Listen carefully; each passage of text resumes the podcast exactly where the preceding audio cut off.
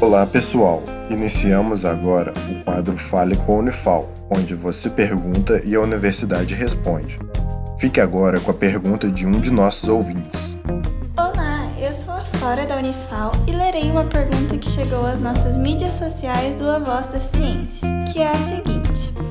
Oi, meu nome é Natália de São Paulo e minha dúvida é: como prosseguir quando esqueço de tomar o anticoncepcional? Seguimos então a resposta. Olá, meu nome é Sônia Figueiredo, eu sou pós-doutoranda da Faculdade de Farmácia da Unifal.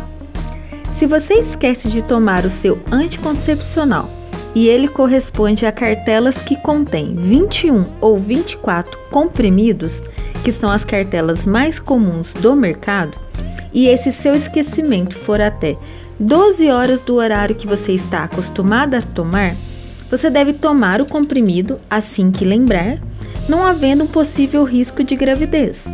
Agora, se o seu esquecimento for superior a 12 horas do horário habitual e esse comprimido pertencer à primeira semana da cartela, você deve tomar esse comprimido esquecido assim que lembrar e continuar tomando os demais comprimidos no horário de costume.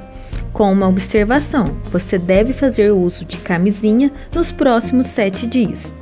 Agora, se o comprimido esquecido corresponde à segunda semana da cartela, você deve tomá-lo logo que lembrar, não havendo a necessidade do uso de outros métodos contraceptivos e também não há risco de uma possível gravidez. Se o comprimido esquecido corresponde à terceira semana desta cartela, que é a fase final da cartela, você deve tomá-lo assim que lembrar e seguir a cartela normalmente mas terá que emendar com a próxima cartela, ficando sem menstruar neste mês. Agora, se você faz uso de um anticoncepcional de uso contínuo e o esquecimento for de até 3 horas do seu horário de costume, você deve tomá-lo assim que lembrar e não haverá um risco de uma possível gravidez. Agora, se o seu esquecimento for superior a 3 horas do seu horário de costume, você deve tomá-lo assim que lembrar, mas deve fazer uso de camisinha nos próximos sete dias para não haver um risco de gravidez. Esse foi o Fale com a Unifal. Caso também queira participar, entre em contato com o projeto A Voz da Ciência através das redes sociais, Instagram, Facebook ou YouTube.